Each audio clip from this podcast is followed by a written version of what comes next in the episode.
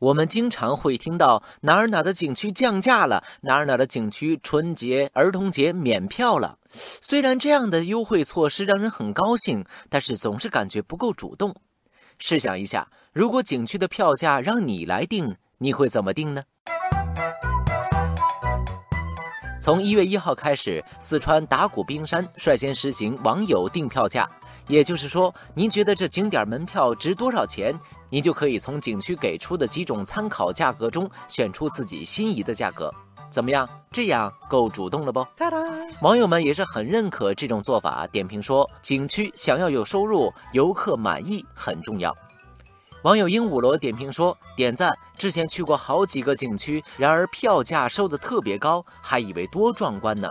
一进去就是一个土堆儿加石头，有一种上当受骗的感觉。网友呱呱哥也说：“我感觉就像是开听证会一样，几斤几两，群众帮你掂量掂量，这也是对游客负责。”网友油画说：“我觉得这是双赢，游客有了发言权，也逼着景区进行改造升级。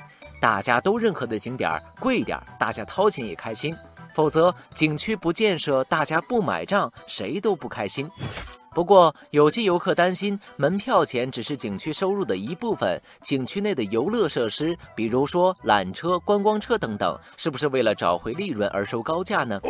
网友姚格格说：“门票收你十块钱，你开心的进去了，发现缆车上一趟要三百块钱，要不就看不着雪山，你掏还是不掏呢？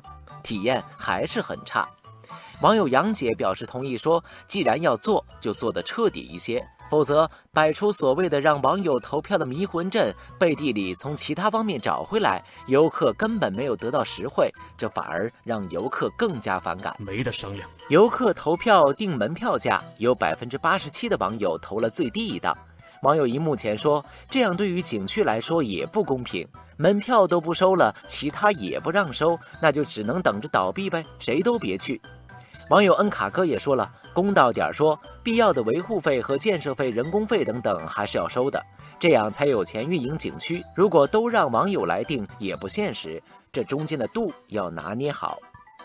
综合网友们的看法，大多数网友还是很想参与到门票的定价过程的。除了怕门票价名不副实之外，也是表达自己的愿望和期许。这个景点到底值多少门票钱？这比以前关起门来开个会，一拍脑门定票价，游客就要买单，要公平得多。